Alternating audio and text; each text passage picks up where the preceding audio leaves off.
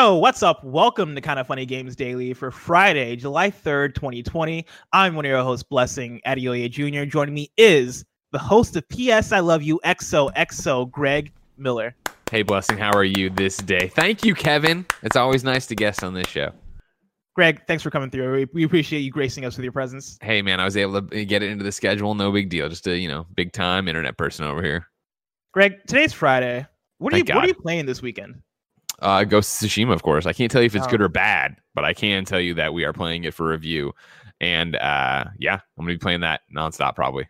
Mm, mm. You? Any other? Uh, uh, I'm also gonna be playing Ghost of Tsushima. I got to catch up on Iron Man now that I, that's actually out. We can we can talk about it all we want. We talked about it yesterday. Sure. Um, but I'm still very early in that game. Still trying to figure out. Um, oh, dude, you got the thing. You got the thing. Game- I'm ready, ready, 'cause man. Game provided by. PlayStation. They sent it to it. I- I, I stay can- away. I I don't need the do feds it. in You my want me to get it? I got it somewhere. Oh, you got it somewhere? You Just eat your bagel, Kevin. It's Friday. Enjoy Kevin, yourself. just, just lay back. It's Friday. Well, Just- you know, like, what- it if you guys just talk to me once about like how this fucking show is gonna Kev, run, here's what I could want you to do. just press Take your buttons, you know? bagel and wipe some of the cream cheese on your feet and then turn them to Cecil and let him look away. No, Kevin, I don't know if you realize this. 95% of the show is on the fly. And so I don't I didn't know I was going to talk about Iron Man VR until those words came out of my mouth. Exactly, exactly, exactly. So Smart man it's- There over you here. go. I got Greg's it. the one- oh, There it is. whoa, he did it. Well, that's Last Part 2, Kevin. Eh, same thing. Close enough. Greg, en- enough about Last is Part 2 and Iron Man VR. Uh, let's get into our stories today. Wait, how far are have you gonna lot- play in Iron Man VR? You think? Yeah, you, what are you gonna? Yeah, you. I don't. I, here's my It's thing: is too- honest. I'll. busy I'll. I'll- here's what I like to do. Mhm. You know, I, I see something, I say something. You're not gonna play Iron Man Mm. VR this weekend. I I'm gonna try very hard you, to dude. play You're not going. Man. To. You're not going to. we're talking, You we're sit down in front of about it all on your Monday, friends. and I You gave your impressions. You gave your impressions. Your first impressions You're like, oh, the first two missions didn't really do it for me. So you know, but you like, whatever. like, I don't. Uh, here's the thing. You're a fake I think there's a fan, chance. I think there's a chance that if I play more, it might grow on me more. And Yeah. if there, if that chance is out there, I want to take it because we're gonna have the conversation on Monday. Monday. um, yes, I love you. I'm gonna review it. Miller, Yes, I love you, XOXO. can I give him? Can I give him the stamp of old foginess? Sure. There you go. There it is. What the You f- stamped old fogey. Which That's show's that The from? worst. It's got to be a KFA thing, right? Is that a KFA No, thing or is that like an Internet Explorers? Internet Or is Explorers, we haven't done Huh. it. Um, Corey sent it. To What else do you what do you what else do you got? Well, yeah, what other up? what other what graphics things do do you you have for other shows that we can apply to this show? oh, the Kubrick effect! I haven't seen that in months. I just I just entered uh, brought those in. That's why. beautiful. I love it a lot. Dude, All right, that's, cool. that's really exciting. Okay, well, enough about Nick's old fogey graphic and, and Cool Greg's Cool Greg effect. Uh, Greg, let's talk about Evo getting canceled. Uh, big things popping off at Ubisoft and more because this is kinda funny games daily each and every weekday at 10 a.m. live right here on twitch.tv slash kinda funny games. We run you through the nerdy news you need to know about. If you're watching live, you can correct us when you get stuff wrong by going to kindafunny.com slash you're wrong. If you don't want to watch live, you can watch later on youtube.com slash kinda funny games, roosterteeth.com, or you can listen later on podcast services around the globe by searching for kinda funny games daily. To be a part of the show at the patreon.com slash kinda funny games where bronze members or above get to write in and silver members or above get the show ad free with the exclusive daily post show. Housekeeping, we're back streaming Predator Hunting Grounds uh, on twitch.tv slash kinda funny games. That's happening from 3 to 5 p.m. Pacific time. and Greg. today's the day. It's the definitive stream. Yesterday, It is. I shit the bed as Predator, and I've been Predator number one for this company since we started doing Predator streams. Have I've you- been amazing. I, feel like I feel like we've not been been keeping an accurate track of like who's been the actual good predator here because I feel I'm like I've been putting up a really Uh, good wait, fight. uh, inarguably, real- inarguably, I've been the best Predator in Real the company. quick, I just want to uh, shout outs to Cameron Kennedy. Cameron Kennedy make those graphics. Made those Thank you, graphics. Kev. Thank. Inarguably, I've been the number one predator in this company, but yesterday I was terrible. And blessing, you did pull ahead with a performance, and we agreed that yesterday on stream, today would be the stream where we would decide who is the number one predator in the company, you or me. So I'm excited to see you come out there and play some today. I mean, I'm Oh, excited to show why off you my were trying to run away. Yeah, that's why he's trying to run away. if you didn't know it, already, got behind the scenes, blessing was like, I gotta do some stuff and catch up on some Listen, work. I don't know if i I'm can just stream very- predator I'm today. very I'm like, sounds like a video coward. It's been a very busy week. It's been my birthday. Got a whole Oh, lot of things going excuses. on. I was First on off, a lot of birthday Pierce's was podcasts Thursday. on Wednesday, and like, listen, I'm I'm in high demand right now. Greg, I don't know if you, You know are. what it's like when people just want you to be on their shows and people want you to play their games and people people you know want you to participate in their activities because you're you're the talk of the town. You're the person that, that everybody wants to have on their Uh, content. for the record, that's I, me do, right now. I do know what that's like because 2015 was a big year for me. Oh wow, 2015. Man, what a year! What a year! This is the same year that uh that uh Witcher Three came out, and uh that, that was the same year for a lot of That's outlets actually that year. Hmm. I don't I don't I don't know if you won any awards that year. I did, yeah. No, I won. I won one, and then I won one the next year at South by too. Oh, oh, Everybody forgets the South by one because South by is a South weird by. thing to win an award at. You know? Uh, that was also Gamer of the Year or whatever. I don't know. It's it's the, it's on the shelf at work. it's pretty cool. It's pretty cool. Thank uh, you, that Greg. Predator Hunting Ground stream, of course, is sponsored uh, by our friends at IllFonic. So show up, uh, have fun, do all that good stuff. Thank you to our Patreon producers, Mohammed Mohammed, Momo, Blackjack, um, or Mohammed Mohammed and Blackjack. I guess we have new uh, Patreon producers because it's a new month. It is a new month, July 3rd.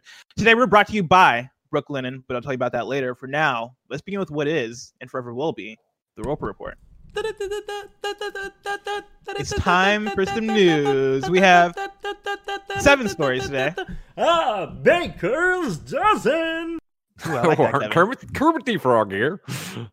starting with our number one, Evo has been canceled. This is Jon Porter at The Verge. Fighting game tournament organizer Evo has been canceled, or has canceled Evo online and removed its co-founder and president from the company after serious allegations surfaced about his past behavior. The long-running esports event had previously been scheduled to take place in a new online-only format starting July 4th due to the coronavirus pandemic. The announcement of the event's cas- cancellation comes less than 24 hours after fighting game player Mikey uh, Crackprawn Fam uh, alleged that Cuellar had behaved inappropriately towards him uh, and a number of other teenage boys in the 90s and early 2000s. Following the allegations, multiple companies pulled out of the event, including Capcom, NetherRealm, and Bandai Namco, as well as players and commentators, according to PC Gamer. This is Evo's statement. Over the past 24 hours, in response to serious allegations recently made public on Twitter, we have made the, the, the first of a series of important decisions regarding the future of the company. Effective immediately, Joey Cuellar will no longer be, be involved with Evo in any capacity. We currently are working towards his complete separation from the company and have re- relieved him of all his responsibilities. Going forward, Tony Cannon will act as CEO in this position. He will take a leadership role in, pri- in prioritizing greater, greater accountability across Evo, both internally and at our events. Progress doesn't happen overnight, or without the bravery of those who speak up against misconduct and injustice. We are shocked and saddened by these events, but we are listening and are committed to making every change that will be necessary in making Evo a better model for the stronger, safer culture we all seek. As a result, we'll be canceling Evo Online and we'll work to issue refunds for all players who, cho- who chose to purchase a badge. We'll donate the, the equivalent of the proceeds as promised to Project Hope. Evo said it'll be issuing refunds to, to anyone who purchased a badge for Evo Online. This is the, I'm back to the article now, um, and that'll be making a, a donation to Project Hope equivalent to the proceeds from the event. Now, Greg, this was a huge thing that broke yesterday, pretty much, as all the different companies were posting their statements. And if I off of the can, like it broke at the speed of light. Like it was literally like I we did the Predator Hunting Ground stream. I saw during it somebody said uh, something about one of the companies leaving. Then uh, me, Jen, and Lucy took a walk, and when we came back from the walk, it was already oh shit! Uh, it was on Slack that Evo's been canceled, and behind that was the Namco uh, cancellation. Behind that was the other company that pulled out. It was like oh fuck! Yeah. Like this all was like happened like, in a thirty minute period. Yeah, exactly. It was like within the course of 30 minutes where everything kind of went down and Evo was pretty quickly canceled, which is Yeah. huge, which is a crazy thing because because if you if you didn't know, Evo is the biggest fighting game tournament that happens yearly. Uh, the, Evo is an event that I've been looking forward to attending, and and with cor- with coronavirus and all this different stuff, right? Like that, that all Yeah. kind of derailed. But so many people in the fighting game community and within the different communities within the fighting game community look forward to Evo as the big event to kind of bring everybody together in Vegas for the year uh, to to face off and and congregate and all these things. And so this is wild. This is wild, especially because Evo Online was supposed to start, I think, literally this weekend. Like I think it was literally supposed to start tomorrow. Um, and so for all this stuff to go down like this is pretty wild. And this also uh, follows a number of allegations that have rocked the Smash Brothers community. Um, and I'm going to pull from Brian Lo- Lawver at Screen Rant, Screen Rant to get the breakdown of that. So Brian Lo- Lo- Lawver writes here. Multiple prominent members of the competitive Super Smash Brothers community have been ac- have been accused of sexual assault in several cases against minors. The accusations are just the latest in a wave that's been sweeping all corners of the games industry in recent weeks. The most recent round of accusations comes from young people involved in the Smash Brothers community or Smash Brothers competitive scene, uh, speaking up on Twitter. Several of whom uh, say they were assaulted by other members of the community while they were underage. Troy, uh, Puppe, Puppe, I'm going to say Puppe, uh, Wells accused Cinnamon, Cinnamon, Cinnamon Senpai Dunson of assaulting him when he was 14 years old. Zach, Captain Zach Loth accused Nairobi, Nairo, Quezada of not only assaulting him at age 15, but also attempting to bribe him to keep quiet about the abuse. Richard Keitaro King Jr. admitted to assaulting 16 year old Shiva at a party uh, after allegations surfaced. Caitlin KT Dominant uh, Rediker accused Diron D1 Maingret of assaulting her on her 18th birthday. The stories coming to light from the Super Smash Bros. competitive community highlight the serious need for reform there and elsewhere in gaming. Event organizers and platform holders owe it to everyone in their community to create a space where abusers can no longer prey on vulnerable people and where those who have been victimized will be believed and protected. The Super Smash Bros. community is by no means the only place where these reforms are needed, but as a space with so many underage members, organizers urgently need to do better to protect them and root out predators. And 100%. I think that last part of that write up, I think, sums up this whole situation, especially with the Super Smash Brothers stuff, especially with how young that community is, like in yeah. terms of the literal age of the community members. Like that's in as we've been seeing these stories come out in the industry over the last few weeks and over the last few years, but really over the last few weeks, as it's that these stories have come out in a broader way this is a thing that I think we've all kind of realized has needed reform, and that is ridiculous and, un- and unacceptable uh, in the way that these things are still happening. Uh, matters of abuse, matters of uh, sexual harassment, and matters of, I mean, literal rape that's going on in these communities. Yeah. You know, it's been a, it's been a thing that we've realized is the problem, but I think this situation right here with what's going on in the Smash Brothers community is like even like even a bigger uh, uh, magnifying glass on yeah, this is such a problem that it's even a problem with minors here. Like it's, it's not just an adult problem. Oh, I mean, like we're having even, problems across the board. You figure it's an even bigger problem with minors, right? I think when you hear yeah. all these survivors coming out from different parts of, the, we'll say the games industry right now, obviously Me Too and a million other movements, but for what we're talking about, and we see it being the people that you may know on Twitter, uh, personalities, uh, you know, people working on the other side of games that are more just, you know, PR or marketing or whatever, uh, making the games, right? And you see these, what I would say, full blown adults, right, who are being uh, pressured into these situations or didn't know what to do or didn't, you know, didn't expect someone to turn on them that way. That's somebody who is an adult in their industry. Maybe they were just starting out, maybe whatever their specifics are. But again, we're back to talking about them being an adult. You talk about something like this now, where it is that that you have a community uh, and, and i'm completely going off of this article as everyone knows who follows greg or whatever uh, the fighting game scene smash and evo is so not my wheelhouse but for it to be described here as a young uh, skewing younger community right that you are all out playing smash that that's where it's happening how it's starting think about that as of being a kid and being put into these situations and being pressured and how cool it is to see one of these people who you look up to who are a, a big name to you or big name in the community. Again i don't have a, a, a foot in that, that uh, world but to have them you know reach out to you and you think it's going to be this uh, batman robin kind of relationship but then it turns into something so dark and sinister like yeah well, you can't expect i mean if we can see it happen to adults we know and people that we know, love, and respect so much. Imagine being a kid and not knowing any better and not knowing what to do about it. Yeah, and it's it's it's super upsetting to see the the fighting game community and the Smash community in particular are communities that I I'm not really I'm I'm like you where I'm not too much ingrained. Um, yeah. I have more of an interest in it. You know, I'm very much like a casual fighting game player and a casual fighting game fan, and so seeing this stuff kind of happen from the outside looking in has been shocking. And I've I've been seeing rumblings on like Twitter and, and Reddit and different places of people being like, "Oh yeah, this is crazy," but I've not really had the context for it. I've not really had the context to see how like how crazy it is.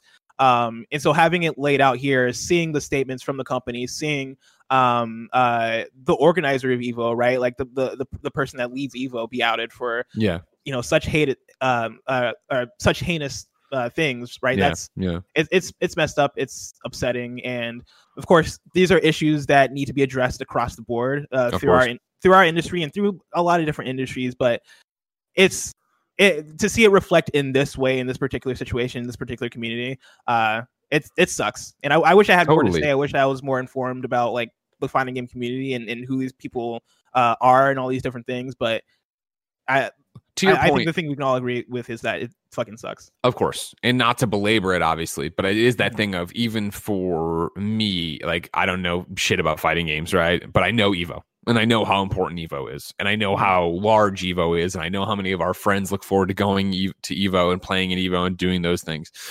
I think that's what you're talking about here, where you see someone at the very top turn out to be an asshole, right?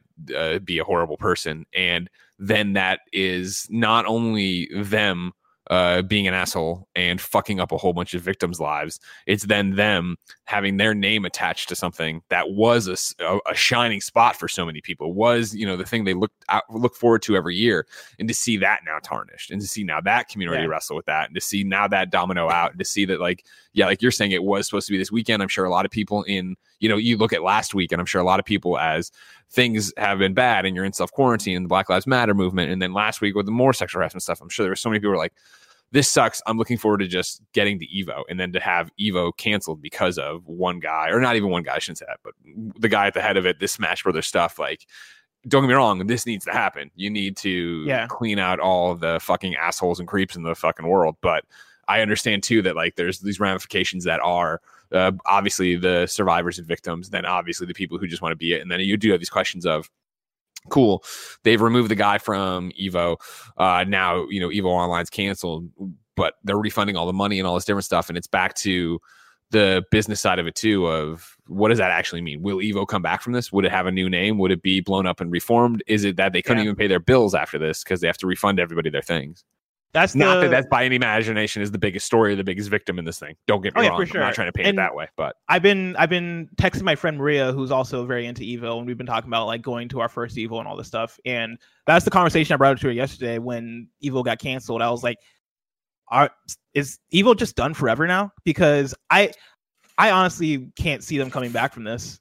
Like I I, I think for them to come and, and who knows where we'll be a year from now. Maybe Of course. you know, cutting cutting off that dude from the company um and building that that, that goodwill over the year might help them return in a way that that that works for them um but i wouldn't be surprised to see some other fighting game tournament rise and become the number one fighting game tournament because people are sick of evo right in Sure. the same way that we've seen um with like gaming forums or like other other examples of things that have Yeah. you know got buried over controversy and th- and other things rise up because of it i think that's that's like the ResetEra situation totally. um, I could definitely see that happening.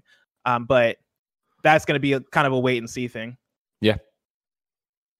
Greg, let's talk about a little bit more lighter news. Story number two Ubisoft has announced their new battle royale game, Hyper Scape. This is Matt Purslow at IGN. Ubisoft has fully revealed Hyper Scape, the FPS battle royale game that has been teased and partially leaked over the last few days. Hyper Scape is a free to play first person battle royale coming to PC, Xbox One, and PS4. Ubisoft have targeted a summer 2020 release, starting with a short closed technical test on PC that'll run July 2nd to July 7th, with more phases to follow in the build up to release. Set in a VR world called the Hyper Scape, the game focuses on, on a sport called Crown Rush, in which in which 100 players split into, into squads of three. And to be more accurate, I'm pretty sure it's 99 players because 100 isn't divisible by three. So 99 players split into squads. There's one team that's just one player. This is one Like, dude that's like, what the fuck, man? Why? I just want teammates. Um, yeah, 100 player or 99 players split into squads of three uh, to compete for victory. Uh, wins can be claimed in the usual last team standing manner, or by claiming claiming a crown objective in the final phase of the match and holding it for 45 seconds. Unlike most battle royales, Hyper Scape stands. Uh, Hyper Scape's standout feature is that it takes place on an entirely urban map. This city, clearly influenced by Paris, is also littered with jump pads to allow for fast-paced vertical movement. Greg, Hyper Scape is a thing that's kind of been slowly being uh, slowly been revealed over the last week. revealed, revealed, yeah, revealed leaked, leaked. drained And it's been one of those things where it, it, I I don't think we've been able to kind of place it in like a news day because Monday it was a thing where it leaked, and then as it leaked, they also Ubisoft also created a Twitter account, and all these different things were kind of happening with it. I had played the game, so I can really like of course. speak on it in a way that felt Embargoes. like, yeah, because of embargoes and stuff, I didn't want to break the embargo. But the game was officially revealed uh, midday yesterday, and we can finally talk about it. Um, we have a first impressions up. over on youtube.com slash kinda funny games. It's like a 20 minute video of me and Andy talking about it. Uh, I'd played it. Andy had not played it. I think Andy might have played it by now. Um, and yeah, I, I gave him, yeah, he streamed it last night. Uh, and I gave him all my impressions on the game. And, and, um, yeah, it's basically a battle royale. It's basically like kind of like a, uh, a new Apex Legends, but I'll say it's way more arena based and way more fast paced and way, way more Unreal tournamenty. Yeah, you talked uh, about being vertical, right? Yeah, it's like very it's a very vertical game. And so in the article they mentioned jump pads. There's jump jump pads all over the place. You have different abilities and there's like a teleport ability that allows you to basically like zoom like to where you want and you can use that to kind of get higher ground. There's like a lot of rooftop uh, uh a combat going on in the game. It's really cool. It, it is the mo- it is the most arena like battle royale game I've played. Oh, okay. So if that so if youtube.com slash kinda funny games, you can listen to your feedback there. Exactly. Yeah. YouTube.com slash kinda funny games if you want to watch the first impressions and see uh me kind of break it down over the course of 20 minutes. I'd love to try yeah. it out, but I'm sorry, like Captain America's in Fortnite. All right. That's oh. all I need. That's all I need, buddy. I got the skin, I got the shield. That's all I need. I gotta I gotta unlock Aquaman still. I got a lot of stuff I, going on. So I, I missed this whole thing. What's the deal with Captain America in Fortnite? Uh, they added Captain America to Fortnite. You can buy Captain America skin. Okay, so it's just a skin. It's not like a. It's not like an event that's going on. It's not like you can find a shield in the map and that changes. No, no, no. It's not like it's not like the Avengers event they did. Instead, they had a uh, just the uh, yeah, you buy the skin or whatever. In the trailer though, when it does, it has the Bifrost. When he walks away, it's got the Bifrost on it, so people are thinking Thor's mm-hmm. coming too. I, but I mean, like, think about it. This season, right now, you can start unlocking Aquaman because he's in. He's on the battle pass as well, and there's Aquaman challenges. Yeah, apparently. I don't know if you wow. know this. It turns out that if you have money and a lot of it, all the other companies play nice. They don't give a shit. they don't give a flying fuck who's in what anymore. They're like, oh, right. our struggling comic book business. Yeah, you Fortnite wants to give us a gajillion dollars. Go ahead, we don't care. Greg, speaking of Ubisoft, story number three Ubisoft yep. is restructuring its editorial team. This is Rebekah Valentine at gamesindustry.biz. Ubisoft CEO Yves Guillemot has shared an internal letter to all employees that outlines actions the company will take in response to a recent wave of abuse allegations directed at multiple Ubisoft senior employees. In the letter, Guillemot uh, begins by saying Ubisoft will revise the composition of its editorial team, which it recently restructured in January. This comes on the heels of accusations against of accusations against two of the team members, uh, Tommy Francois and Maxime Béland, uh, who have who have reportedly been placed on administrative leave. Uh, to recap, because we talked about the editorial team very early in the year as they were structured at the original time. Uh, so to give a recap on what the editorial team is, I have an article from Andy Robinson at VGC who writes two decades, the creative direction of Ubisoft games, of Ubisoft's games and IPs, has been overseen by the editorial team, a, a Paris-based group of, of around 100 designers and producers who advise on everything from game design to script writing. While they don't create games themselves, the team has a huge impact on the development teams across the company. Historically, editorial's influence has, result, has, resulted in a cohesive vision across all Ubisoft titles, with learnings from one project feeding into the next. It was the editorial team that drove the company towards open world and systemic games, pushed online elements, and insisted that its narratives had a thematic basis in the real world, but avoided taking a political stance. Uh, Greg, this is good news to to see that they're restructuring the editorial team uh, and making it more diverse. In that same VGC article where they talk about the original restructuring, they had like a like an image of the uh, of the editorial team, and it yeah. seemed like it looked like one of the one of the it looked like the least diverse group of people that you could White look at, dudes. and like you know, it's I, I Paris, I guess, like it being it it uh, being centered in Paris maybe has something to do with it. I don't know, sure. but um, yeah, no, it was very not diverse. And so to see them kind of um, restructuring it is good news, especially for a team that is in charge of the creative direction across all the different projects. I feel like if you want any team to be diverse, it would be that that that team um, you know, because like that's the team that's going to be that's to be in charge of making sure, sure they're that, the top, right? They're, they're making yeah. decisions that then trickle down, that then guide where the game and the company games and the company is going. Exactly, exactly. And so like when you when you when you have a team like that that's responsible for creative direction and responsible for being the driving force of what's the next Far Cry game going to look like and be, or not the driving force, but like one of the main voices in yeah. what's the next Far Cry game going to be, what's the next Watch Dogs game going to be, I think you want as many different uh, varying mindsets and opinions and types of people in there as possible, so that you, you can make sure you don't leave any stone unturned unturned in um, making sure that those those games end up varied and interesting and diverse. Did you? And I know that obviously it's been breakneck uh, week here in terms of reviews and events and first impressions and shows. Did you read the entire letter from Yves Guillemot that Rebekah references here? No. It, it, Ubisoft put it up yesterday. That's where I heard, first heard about all this. I'm going to pull some things from it if you don't mind, because it's larger than just this. Mm-hmm. Uh, I'm going to read the intro and then I'll, I'll, start paraphrasing a bit, right? But over on uh, news.ubisoft.com, they put up this post that says change starts today. The following is an internal letter from Ubisoft CEO Yves Guillemot, uh, shared with his teams earlier today. Dear all, the situations that some of you have experienced or witnessed are absolutely not acceptable.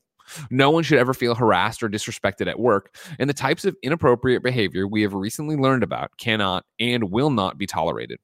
To those of you who have spoken up or have supported colleagues, I want to be clear. You are heard, and you are helping drive necessary change within the company. We have significant work to do to improve the ways in which we operate and collaborate, and I am personally committed to ensuring that we make these fundamental changes. They need to be profound, and we need to implement them quickly at all levels of the organization. Specifically, I have decided to revise the composition of the editorial department, transform our human resource processes, and improve the accountability of all managers on these subjects.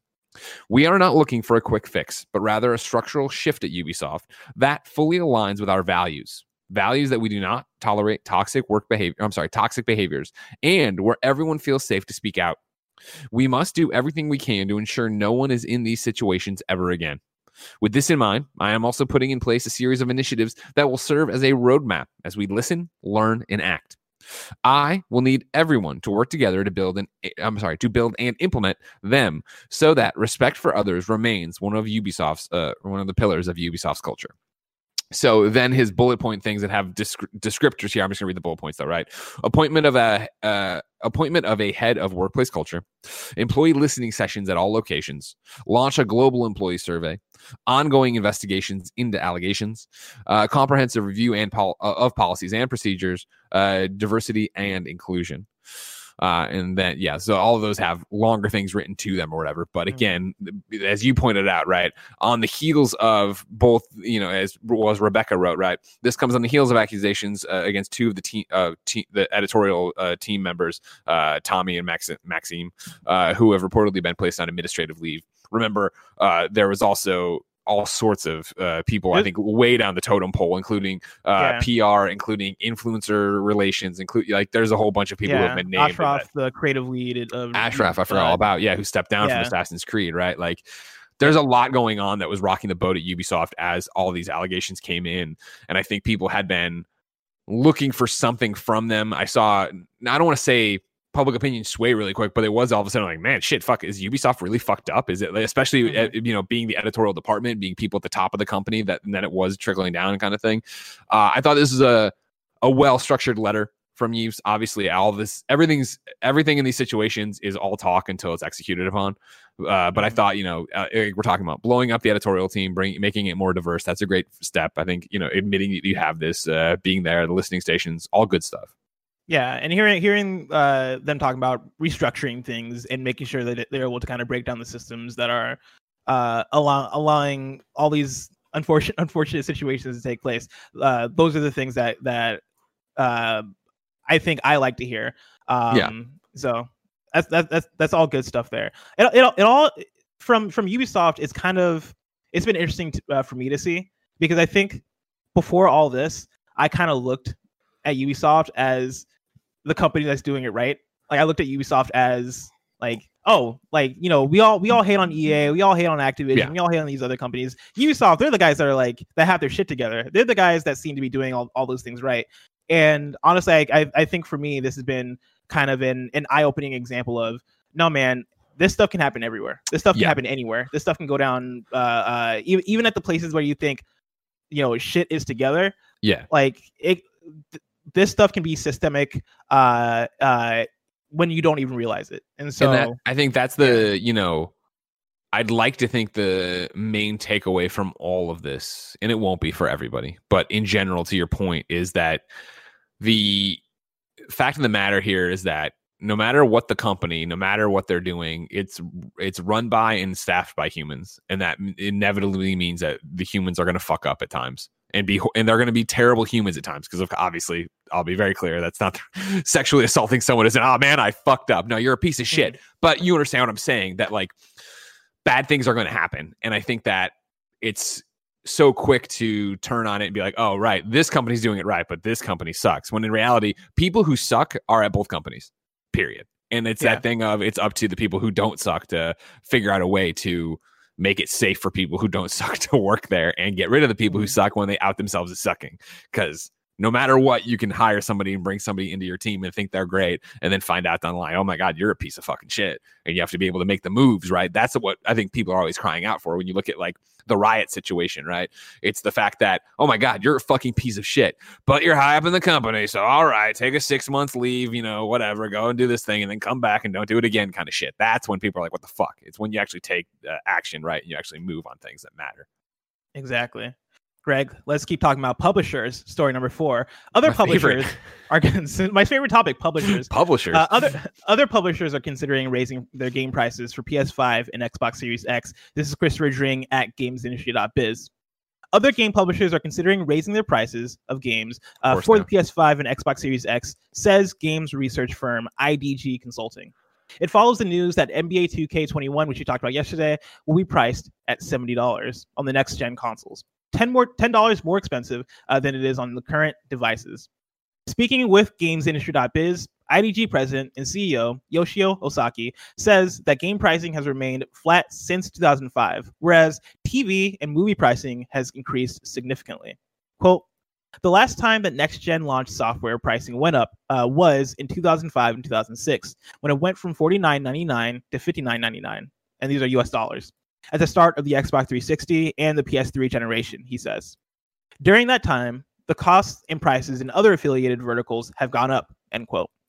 Osaki says that next gen consoles, uh, next gen console game production costs have increased by 200%, uh, ha- have increased by 200% to 300%, depending on the IP, studio, and genre, but the prices have remained at $59.99. Meanwhile, cinema ticket prices have, have risen 39%, Netflix subscription costs have gone up 100%, and cable TV packages have risen 105%. Quote, even with the increases to $69.99 for next gen, that price increase from 2005 to 2000 or to 2020 uh, next gen is only up 17%, far lower than uh, than the other comparisons. While the cost of development and publishing have gone up, and pricing in other entertainment verticals have also gone up uh, substantially, next gen software pricing has not reflected these increases. $59.99 to $69.99 does not even cover cover these other cost uh, increases completely, but does move it more in the proper direction. He continues, quote, IDG works with all major game publishers, and our channel checks in our channel checks indicate that other publishers are also exploring moving their next gen pricing up on certain franchises for the same reasons outlined above. Quote, every not every game should garner the $69.99 price point on next gen, but flagships flagship AAAs such as NBA 2K merit this pricing more than others. End quote. Greg, yeah. how do you re- how do you react to this information that is that that it seems over the years video games have video game pricing has not gone up as much as it should have comparatively to other types of entertainment. I mean, we talked a little bit about it yesterday, right? But I I agree. I think that this is again one of those, you know, this is the tough pill to swallow meme, right? Of like, yes, this is the dollars and cents of the video game industry. That yeah, as they point out here, it was that PS3 360 generation where we saw 49.99 to 59.99, and it made sense. And then it hasn't moved, yeah, in 14 years, right, or whatever. Like. Mhm.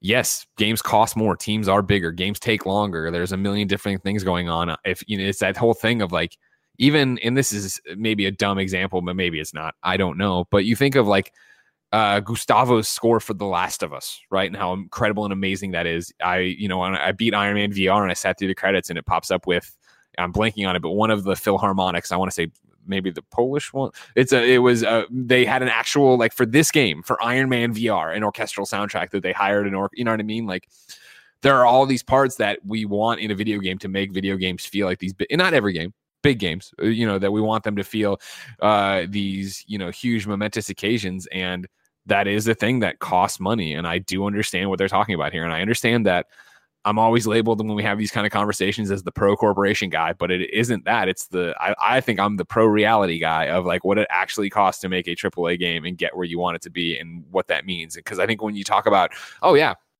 you know, Last of Us Part Two is this amazing game, and Naughty Dog's this, you know, few hundred people that are making this thing. That's awesome, and they need to get paid. Yes, they do, but so do the mocap people, and so do the the mocap studio they rent, and so does the uh, translation, and so does the people who are doing that over in, in like they're when you if you sit through the credits of a video game they're not just putting those names on there because they had a tangential relation. Sometimes, like when you have a, you know, like the the Sony suits on there or whatever, you know, it wasn't like Shuhei mm-hmm. Yoshida was rolling up his sleeves and cracking the atom over there. But like when you get into the localization, when you get into the people who are working in other territories, when you get into things like games are this giant thing. And again, this is to the, this is the hard pill to swallow uh, of this article. Like I'm not saying every game. I'm not saying every indie should be that much, right? Like this is what we're talking about of ex- exploring the scale and having all these different things. And you know, as much as you want to sit here and go, oh, 2K has so much money, maybe NBA 2K21 does cost that much and does need that much more. Now, granted, it's weird because they're the ones who are charging you the hundred bucks to get the upgrade version, but put that aside for a second and like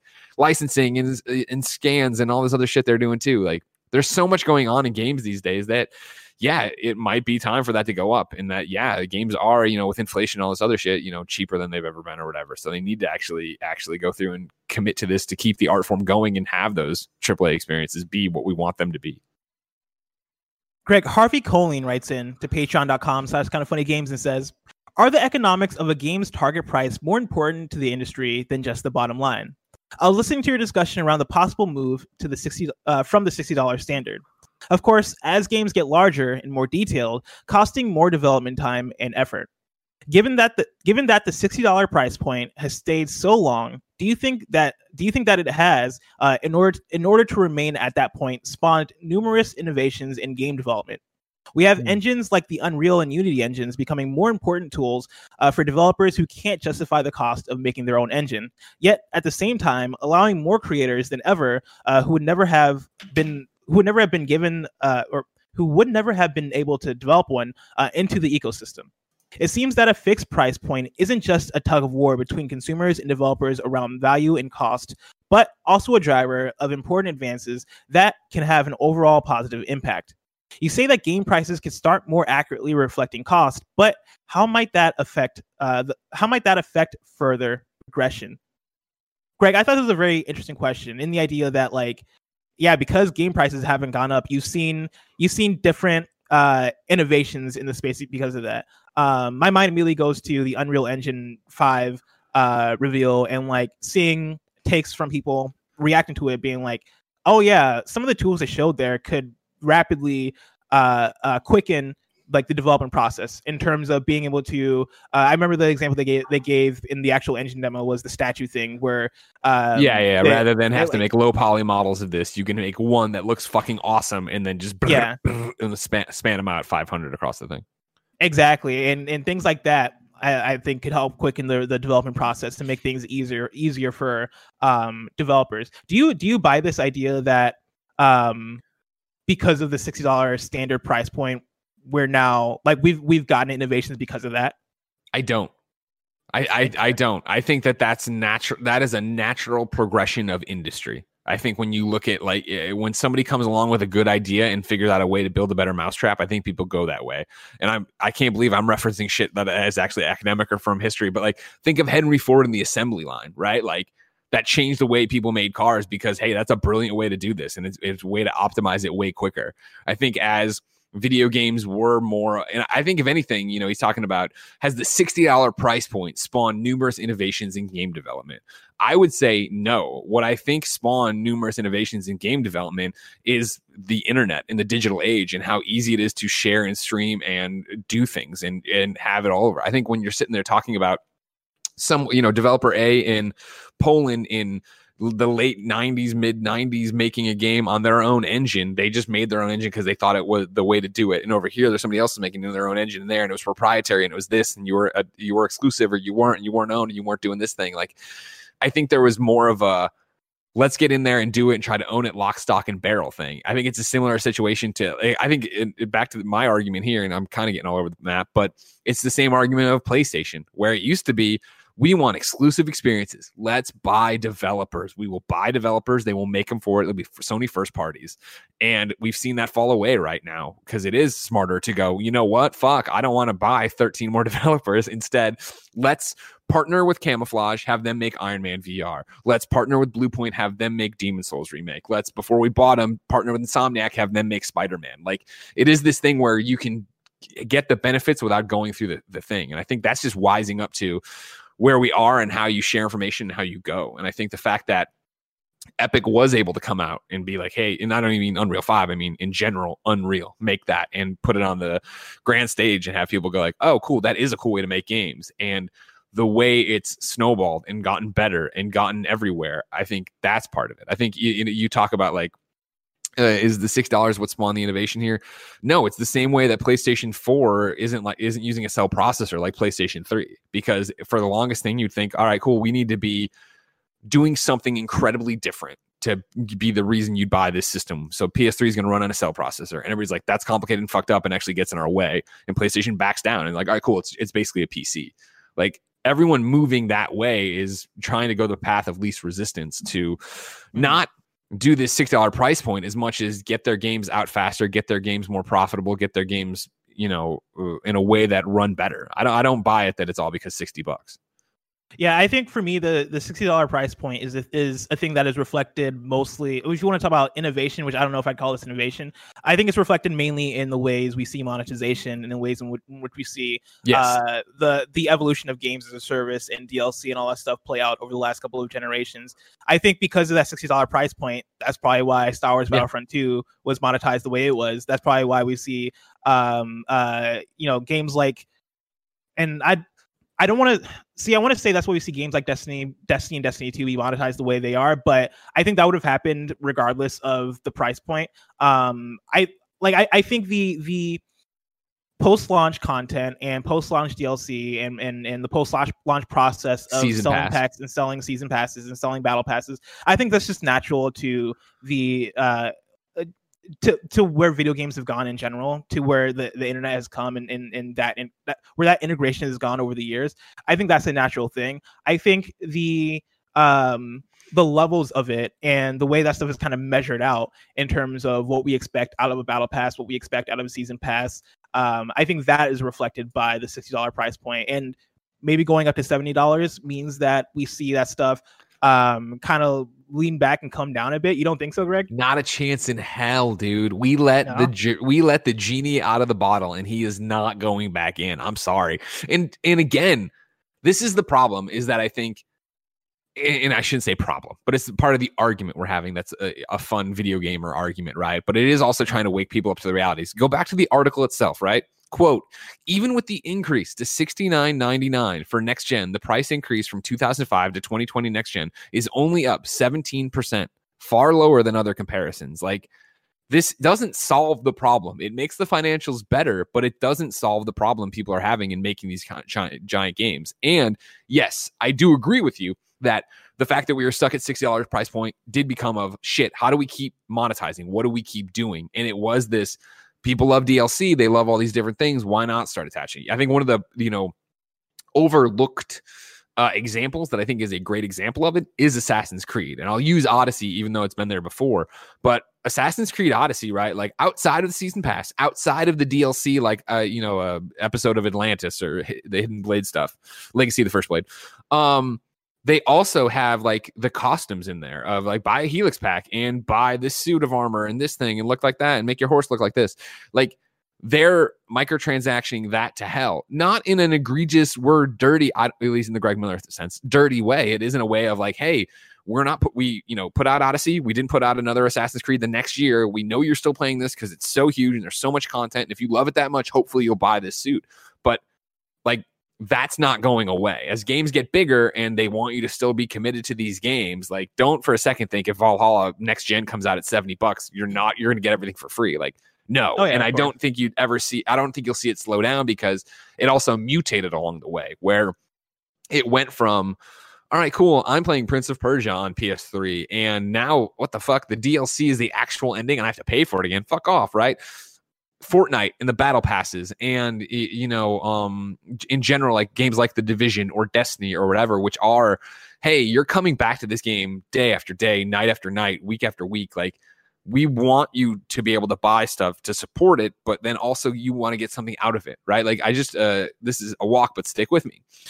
Today you know i just put up uh the video over on my twitter uh there's a, a greg miller slash kind of funny easter egg in iron man vr I put that up and then made a joke about being in the Avengers as well. And somebody qu- responded to it with my tweet of like, I'll buy all the skins in when I said that watching the Avengers thing, right? And I still feel that way of like if I get into Avengers and like Avengers and want to play Avengers, if they keep putting out cool Cap skins and Iron Man skins, I'm gonna be like, yeah, sure, mm-hmm. here's here's five bucks, here's five bucks. They fucking I don't even I haven't played Fortnite in two seasons, right? But they put out a Captain America thing. I'm like, motherfucker, go buy it. And I know I'm gonna play to get the Aquaman thing. Like, I personally look at that and don't say, look at these thieving bastards. I look at them and go, man, awesome for putting something I care about in that game that you are still doing, that I could still play for free, that I could run around in a default skin and fuck around with. Like, this mm-hmm. is the push and pull, but the I, have seen people in the chat and in comments and always say like if they go to 70 bucks, fine, but they better dial down microtransactions. Not a fucking chance. You you know what I mean? I, go ahead and hold your breath. I'll see you in the hospital.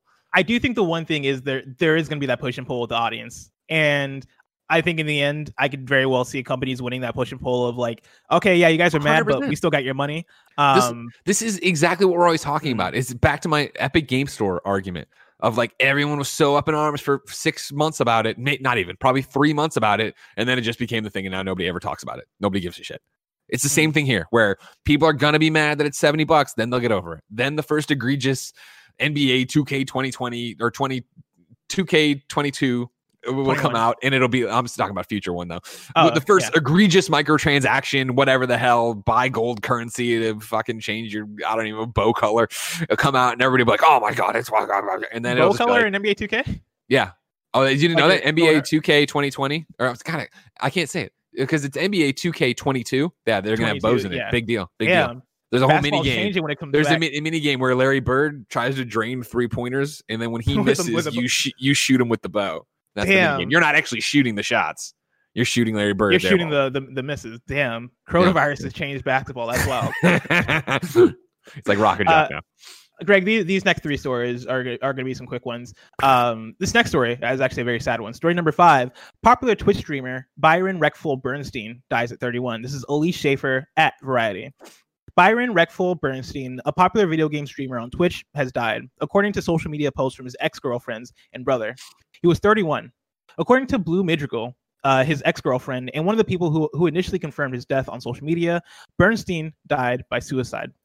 Bernstein went by the name Reckful on Twitch, where he was the he was best known for his World of Warcraft stream, World of Warcraft streams, and had over 936,000 followers. Most recently, Bernstein had, had been working as a developer on his own video game, Everland, which was set to release later this year.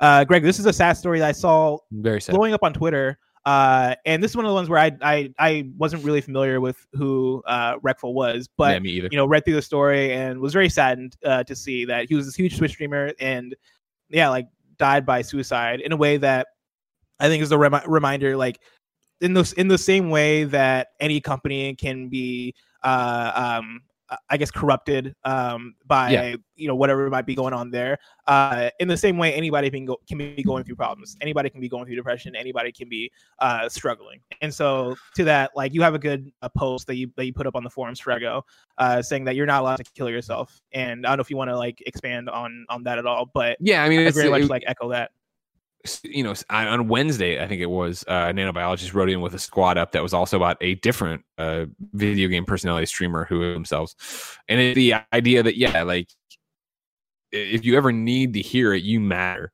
You know what I mean? You matter to someone. You you're you're not allowed to kill yourself because like that's a selfish move. And I understand you're in a bad place. I understand you're thinking about that, but reach out and talk to somebody, whether it is the suicide prevention hotline, whether it is someone in your, your friend group, whether it is your family, like no matter how dark it seems, there's always, and I think that I yeah, the post you're talking about that we put up, and I know it's since been down because the forums are down, but it's then resurrected itself on Reddit.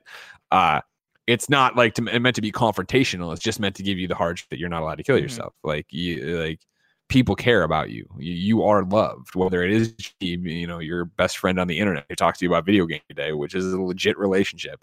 Uh, like you can't do that. You have to try. You know what I mean? And I know that's Yeah. hard to hear, and I and I feel like people don't hear it. And- But I know the fact that that that letter has been brought up to me so many times, whether it be at meet and greets or emails, or usually when somebody's hugging me at a meet and greet, they whisper it in my ear that helped them. And so I know that it helps people. And so I need people who are listening to this to know that. And I'm not saying that it's easy, and I'm not saying that Of course, not, yeah. you're weak for not feeling like this. And I'm not, I'm just saying that you're not allowed to kill yourself. You have to exhaust every fucking opportunity before I want you to even think about that. And I assure you, you have not exhausted every opportunity to do that yet.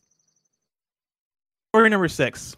My friend Pedro is getting a TV adaptation. This is Rebekah Valentine at GamesIndustry.biz, who GamesIndustry.biz is having a pretty good episode. Uh, I would say. We've like, Rebekah Valentine's having a pretty good one. yeah, Rebekah Valentine's killing it. So shout out to Rebekah Valentine. Dead Toast Entertainment shooting up or shoot 'em up. My friend Pedro is getting a TV adaptation through a collaboration with Legendary Television, 87 North, and DJ2 Entertainment. The project is planned as a half-hour R-rated dramedy and will be led by John Wick writer and creator John Wick writer and creator Derek Kolstad as both writer and executive producer. He'll be joined by John Wick co-director David Leitch, uh, who has also worked on Atomic Blonde and Deadpool 2, and who'll serve as executive producer. Very exciting stuff. Uh, I played like my friend game? Pedro. Yeah. I didn't really like it. Out so my friend Pedro was a game I was really looking forward to because from that first trailer, I was like, "This is a me ass game." I love, I love, I love the style. I love the humor. I love, uh, I like that Hotline Miami style, like, um, or not even Hot- Hotline Miami style, but like the arcadey shoot 'em up, Sure. like you know, ridiculous. Everything's blowing up. That type of arcade indie game. That's my jam. Give all of them to me. Um, and once I played it, I was like, all right, this is all right. Like it's the It's controls are kind of alright. janky. The gameplay wasn't as interesting to me. Um, the the the like the characters and the wackiness I dug, and so I think to that I'll say I'm excited for this TV adaptation if this actually does come to to um to fruition because this sounds like something that actually won't make it to to actual screens. But if it does, I'm gonna watch it because I do love the world. I do love the the the wackiness. I do love the humor there, and I think there's something there uh, if you want to make a TV show out of my friend Pedro. So I'll be looking forward to it. Yeah, it's gonna be interesting to see what happens with it. I was the same boat where I played my friend Pedro at preview events, and I was like, "Ooh, this doesn't feel great for me. Like, I'm not sure I'd actually dig this." And I, I want to say we got codes. I was reviewing something else, and then Barrett played it, and I remember him coming back being like, "I was really excited for it, and it just didn't do it for me." And I was like, "Oh, okay." Yeah. I never bothered going back. That was all, it was also like during this uh this spree of Devolver Digital games that were of somewhat of a similar style because I think before that we had gotten Katana Zero and we had gotten um Ape Out and we had gotten uh Gato Roboto. and those were all games that I played and I was like these are game of the year level for me. I'm absolutely loving all these games and then yeah, have to play uh to play my friend Pedro I was like okay well you got to miss at some point. no offense to my friend Pedro but it just was not for me.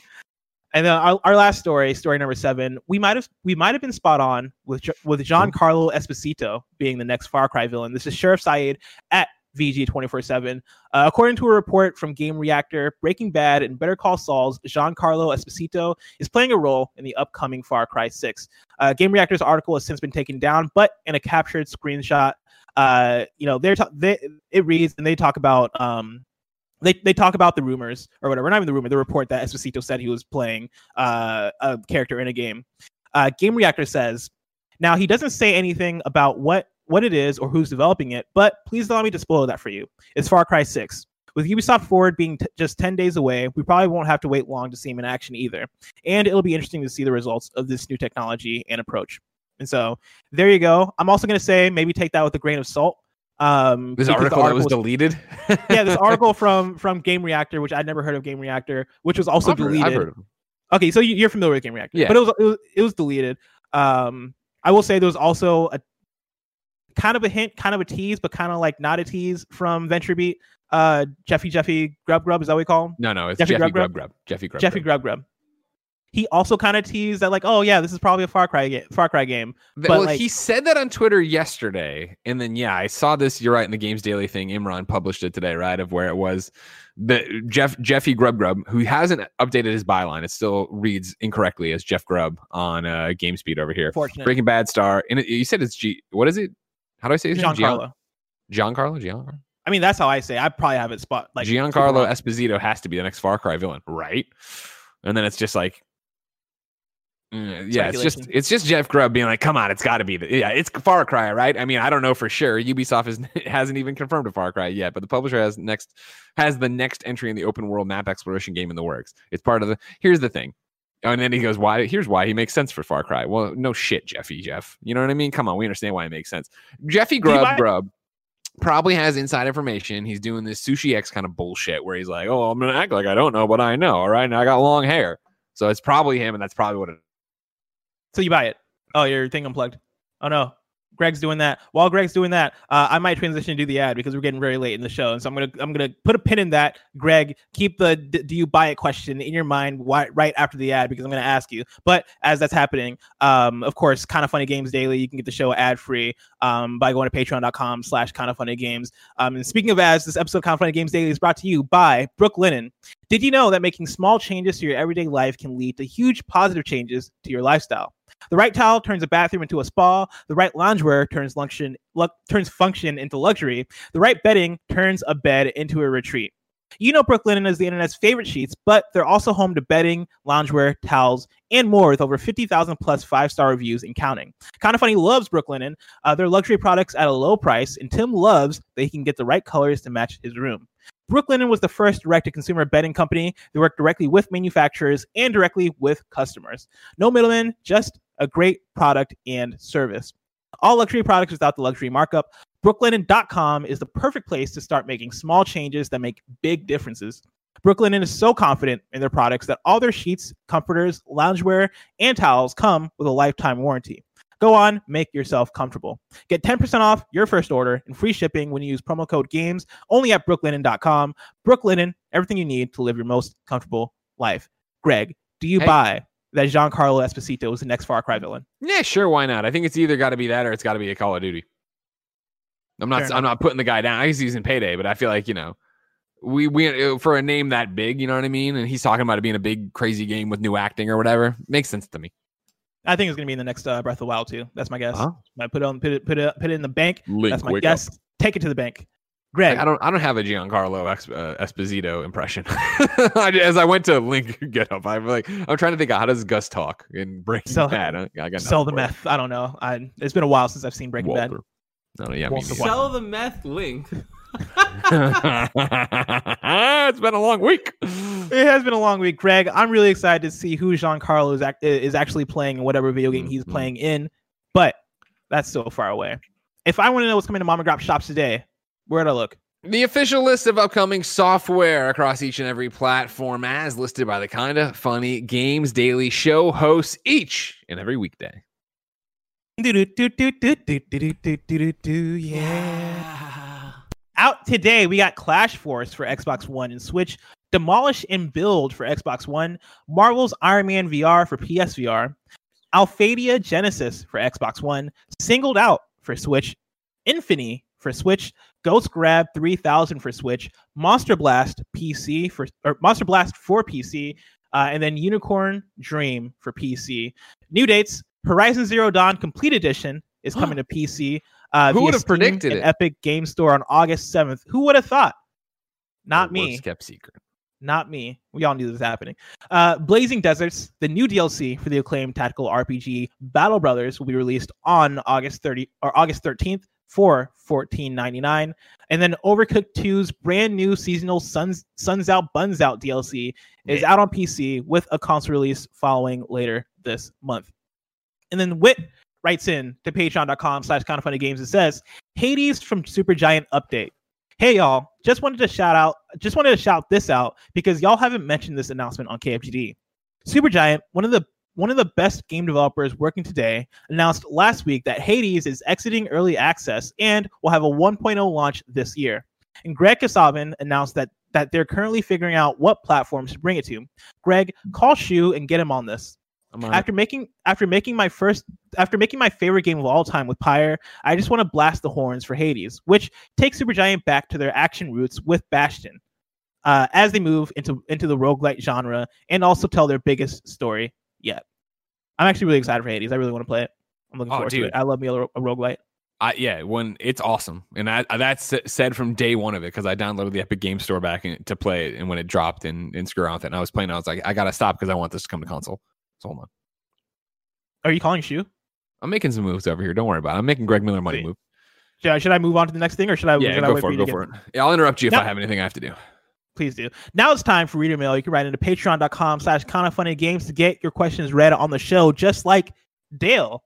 Dale writes in and says, Now that we're a good way through the E3 replacement summer, I'm curious how the numerous let me start that over again because this is written in an interesting way.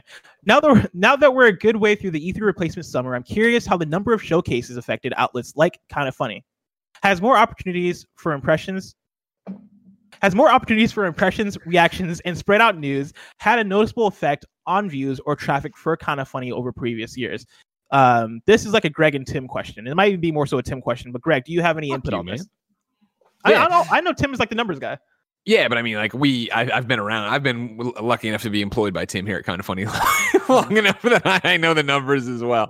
Uh. Dale, so yeah, we just did a Gamescast, obviously, where we talk about this and we talk about it being spread out and exhausting and all this other stuff. But that was, you're right, more about like us as content creators and making the stuff and yada yada yada.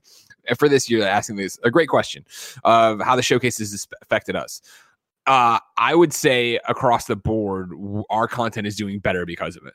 Uh, I think you, you you know normally for us, E3 week is this man. Everything's you know we, you you you watch games daily, you watch the other shows, you watch Gamescast, you see the numbers we're usually getting. E3 usually spikes them up into you know the hundred thousand range, which is crazy, or at least you know the seventy five thousand, which is just out outstanding numbers for a site like ours, uh, or a YouTube site like ours. Podcast is a different story. Anyways, though. E3 week usually brings that on really hard and it's awesome and then it goes super quiet. So the fact that it's spread out is actually keeping numbers higher. I think games dailies are doing performing better because there's more stuff going on. Also Last of Us is in the middle of this which is just juggernaut numbers right now for us. Uh, but beyond that the beyond the reaction streams those uh, archived on YouTube do really well. The post shows do really well uh, on YouTube and the podcast and stuff. So we are seeing noticeable uh, upward trends on this as it is more extended out. So it's hard to say because I guess it isn't hard to say.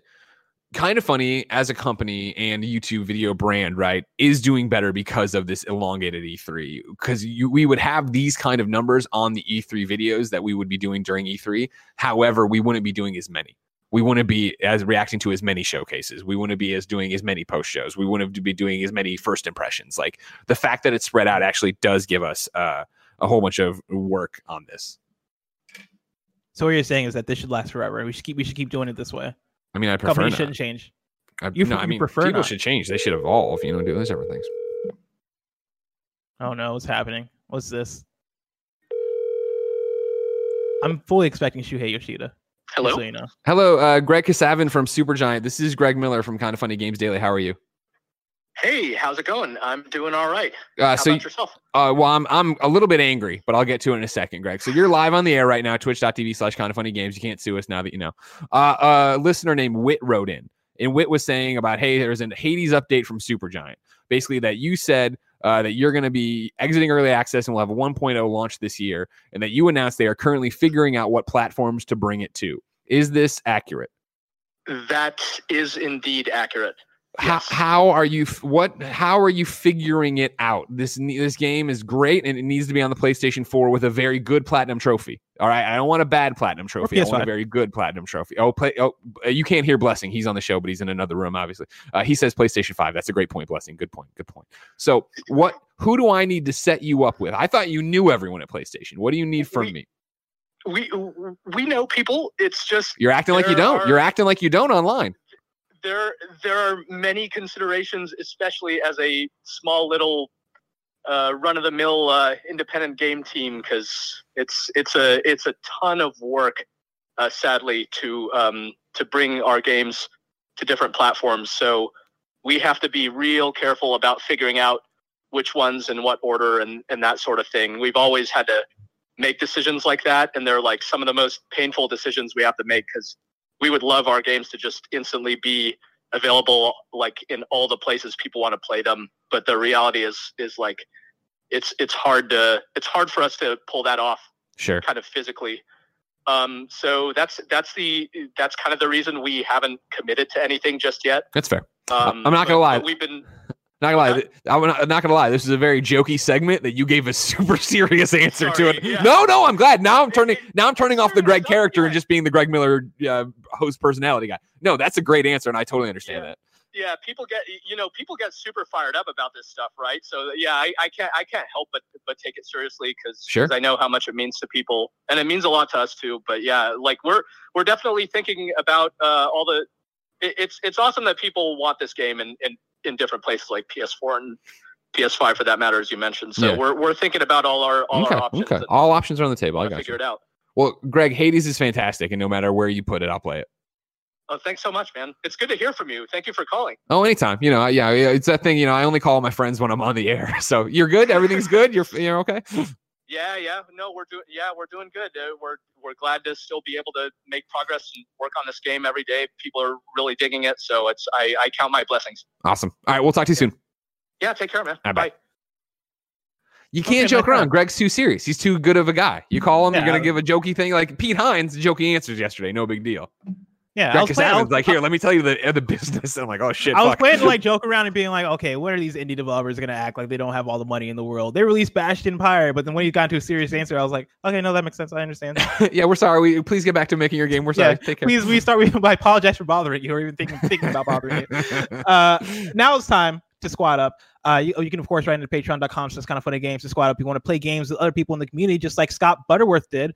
Uh, Scott Butterworth wrote in with the squad up on PC and says, during these quarantine times, I've been working 50 to 60 hour weeks for the post office.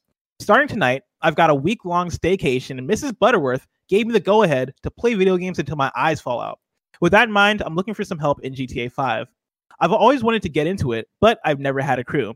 I'd love to have some best friends show me the ropes and run some heists and have some laughs. You can add Scott Butterworth on Steam through the username Scotty McButters. That is Scotty McButters, all lowercase. I don't know if that matters for Steam, but if it does, Scotty McButters, all lowercase, all one word. Now I want to point out for- that uh, uh, we, we we know a Scott Butterworth, right, in the industry who works with us on uh, the Borderlands show. And I was like, "Oh man, that's awesome! Is this him?" And then it gets to, "I work in the post office." Like, "Oh no, not you." Oh, it's you." not him. okay. I mean, it might be like a double, like a might might be smart. Hey man, after my long day at 2K, you know what I love to do? Wind down at my second So- job at the post office. deliver some mail. Um, now it's time for kindafunny.com slash you're wrong. We write in, let us know what we got wrong as we got it wrong. And I don't know if my if my eyes to see me, Greg, but it looks like you're wrong is empty. yeah, that's you right. see this? No, I, Wow. I, I went through. Rand M wrote in with one that was more editorializing, so I got that crap out of here. And then, yeah, that's pretty much been it. Wow. Uh, your hosts for next week are as follows: Monday, it's Tim and Imran. Tuesday, it's me and Imran. Wednesday, it's Greg and Gary. Thursday, it's Greg and me. And then Friday, it's me and Greg. We're reunited again. Thursday, Fridays, your blessing Greg days. Get hype. Uh, Get look forward to that. Of course, this has been kinda funny games daily each and every weekday at 10 a.m. live right here on twitch.tv slash kinda funny games. We run you through the nerdy news you need to know about. We have a Patreon post show for those that are subbed at the silver level of patreon.com slash kinda funny games. So stick around for that. Otherwise, until next time, wear your masks. Yes.